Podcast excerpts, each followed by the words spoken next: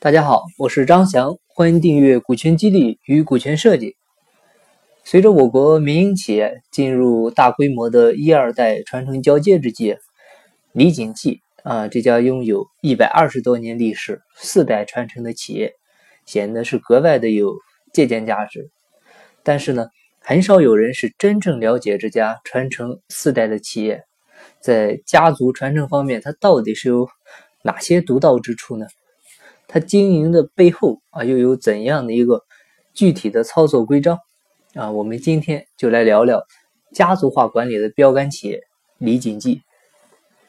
李锦记集团呢，在保持基业长青、家族企业有效传承方面呢，具有它自己三个独具匠心的创新秘籍啊。那第一个就是确立了家族的核心价值观，第二个呢，就是设立了家族委员会。第三个则是制定了家族宪法。我们今天呢，也是从这三个方面进行一个详细的分析。首先，我们来看李锦记家族的一个核心价值观。那在这一百二十多年的发展过程中呢，李锦记在没有形成正式的家族治理结构之前呢，已经是从文化入手来维护家族的和谐了。一方面呢，是为了避免这个分裂悲剧的重现。另一方面呢，也是想通过文化来激发大家的一个共同目标和代代传承的这样一种创业精神。这期间呢，李锦记啊，主要也是确立了集团文化中的两个核心价值观。那第一个核心价值观就是私利及人。李锦记的第一代和第二代创业者在经营过程中呢，一直是秉持着理解顾客、合作互利这样的一个。经营理念，到了第三代传人李文达啊，李先生现在也是李锦记集团的主席啊。当时他就结合个人体会呢，从朋友赠予他的条幅中啊，摘取了“私利及人”四个字，提炼成了李氏家族的治家和经商信条。这里面的人啊，不仅仅包括李家的传人，也包括员工、消费者、上下游的。合作伙伴，甚至竞争对手，都属于我们人的概念。私利及人的解释啊，呃，意思就是做事啊，如何有利于我们大家。那在第三代传人的培育下，家族第四代又进一步将私利及人解读为换位思考、关注对方感受和直升机思维三个要点。换位思考呢？就是指做任何事情都要站在对方的立场上去思考，比如担任高管职位的家族成员经常出差，啊，每当快回家的时候，他都要换位思考，啊，比如已经等了他一星期的家人会希望自己做什么。而直升机思维呢，则要求家族成员站在整个国家、整个民族还有社会的高度去思考问题。换句话说呢，在李锦记家族内部，每个成员都被要求从家族立场出发，而不是从个人角度去考虑问题。这样的话呢，自然就能减少内部矛盾的产生，促进家族和谐。那李锦记的第二个核心价值观呢，就是永远创业。啊，这是李锦记在代代创业过程中呢得出来的珍贵经验。经历了两次家变，凭借着不懈的创业努力。两次从负资产的困境中走出来的第三代传人李文达，他深刻的体会到创业对于家族延续、企业成长的价值。他提出守业啊是守不住的，只能是不断创业创新，这就是永远创业的理念。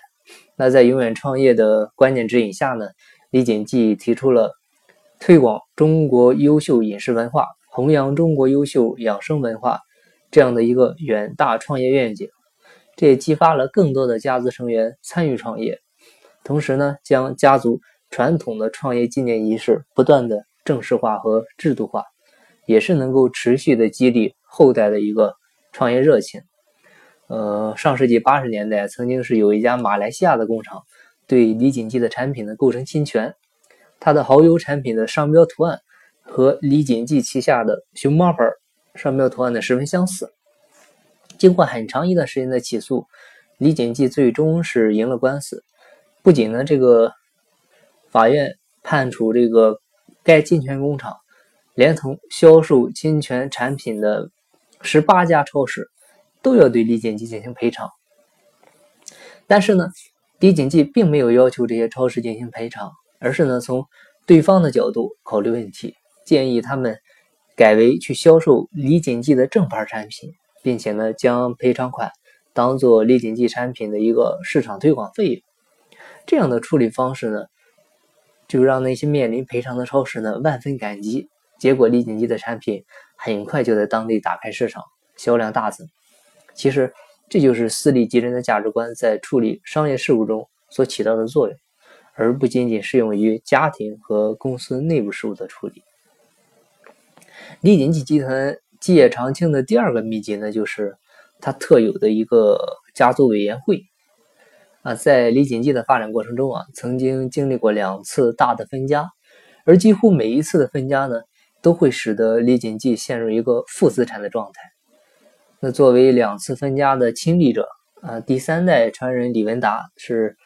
很受刺激，但同时呢也得到了不少教训。为了不让分家事件重演，两千零三年，李锦记呢建立了一个沟通的平台，叫做家族学习和发展委员会，简称家族委员会。家族委员会呢是一个家族成员相互交流的平台，呃，不是颁发家长意志的。那种独裁机构，家族委员会的中心工作，它不是不是如何去改善李锦记的企业经营状况，而是呢，如何从战略上规划家族的发展，包括呃家族宪法、家族价值观以及呃下面的三四五代家族成员的一个培训内容等等。那从世界范围来看呢，家族企业设立家族委员会，并非是李锦记首创。目前呢，也不止李锦记一家在采用，但是李锦记集团呢，却成功的利用了这种形式啊，来对企业实施有效的制度化管理。李锦记家族委员会呢，设立了很多机构，每个机构各司其职啊，让家族成员能各得其所。各个机构的职能分工呢也很明确。嗯，你像，嗯，家族委员会中的有一个学习和发展中心啊，他就负责所有家族成员的学习和培训。他们负责制定，嗯，对成长中一代的培养方案，其中呢尤其关注家族核心价值观的一个传播。负责人呢则由第四代成员轮流担任。家族议会呢，嗯，从属于家族委员会，是全体家族成员啊，包括配偶啊，他们之间的一个沟通平台。根据需要，会不定期的举行会议，啊，讨论需要。呃，所有成员共同参与的家族内部事务，比如每年一次的家族旅游，啊，家族议会呢可以由一名家族委员会成员提议，或者由其他的家族成员提议，经家族委员会批准召开。另外还有比如，呃，超级妈妈小组啊，这是专门为妈妈们交流，呃，培养后代的经验提供的一个沟通渠道，家族内的所有妈妈都会参加。还有家族慈善基金啊，主要是负责家族层面的慈善事务啊，是家族承担社会责任的一个机构。家族投资中心呢，则负责管理家族在业务之外的其他投资，呃，也支持可行的新创业务。嗯，家族办公室呢，就是家族事务的一个常设性支持机构。那在具体的运作方式上呢，家族委员会会呃每三个月。开一次会议，呃，每次会议呢持续四天的时间，不论家族成员在世界上的任何一个地方，他都必须回来参加。如果迟到啊，就会受到惩罚。会议主持人呢由家族委员会的核心成员轮流担任。那在李锦记之所以会如此重视家族委员会，是因为李锦记的家族理念很有特色。有的家族企业呢可能会把核心目标放在企业永续经营上。但是李锦记却把核心呢放在家族的永续传承上，因为如果以企业生意为核心目标的话，一旦家族内部出现问题，生意其实自然也会跟着受挫。那李锦记家族委员会还制定了人性化的议事规则啊，其中主要就包括两个方面：可接受行为和不可接受行为。可接受的行为呢，包括，呃，我们大于我，这样的一个态度原则：坦诚表达、建设性反馈啊，畅所欲言、积极争论、对事不对人啊等等。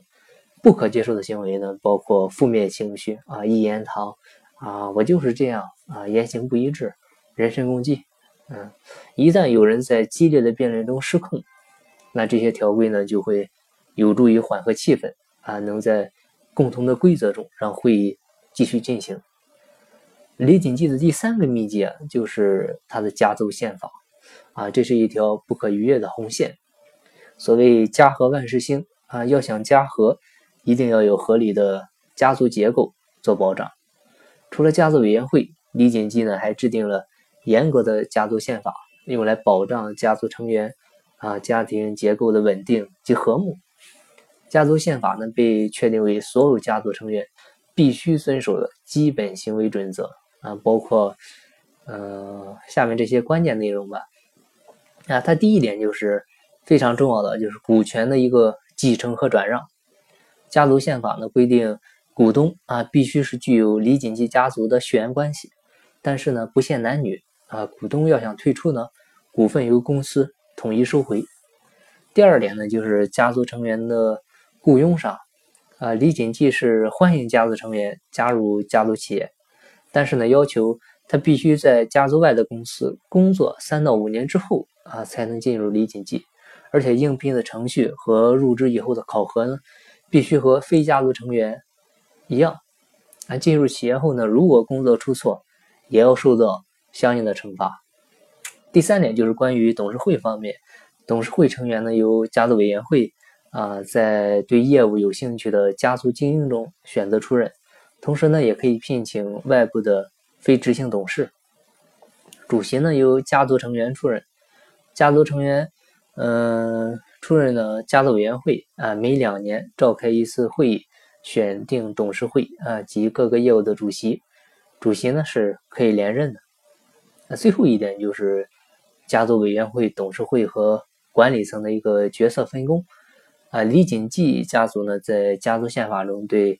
呃家族委员会、董事会还有管理层的功能做了细致的区分啊，主要就是为了避免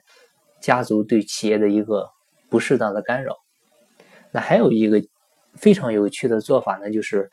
呃，李文达他和第五代子女还特别是约法三章，就是不能晚结婚，不准离婚，不准有婚外情，啊，尤其是后两条啊，也是他能否参政议政的一个必要条件啊。具体讲就是，如果有人离婚啊或者有婚外情，那么他将自动退出董事会。那之所以有这样的特别规定呢，是因为。呃，李文达他见到了周围很多的朋友，因为家庭不和导致的一个家族没落、生意衰败。由于家族宪法的很多内容呢，它并不是针对当下问题的，而是给第五代、第六代甚至第七代的一个家族成员。因此呢，第三代、第四代成员呢，经常需要考虑的问题就是未来可能会发生什么事情啊？比如第四代的掌门人李慧雄，他就发现。第五代的成员对接管公司并没有太大的兴趣。从小接受西方教育的他们呢，普遍希望是选择自己喜欢的工作和生活。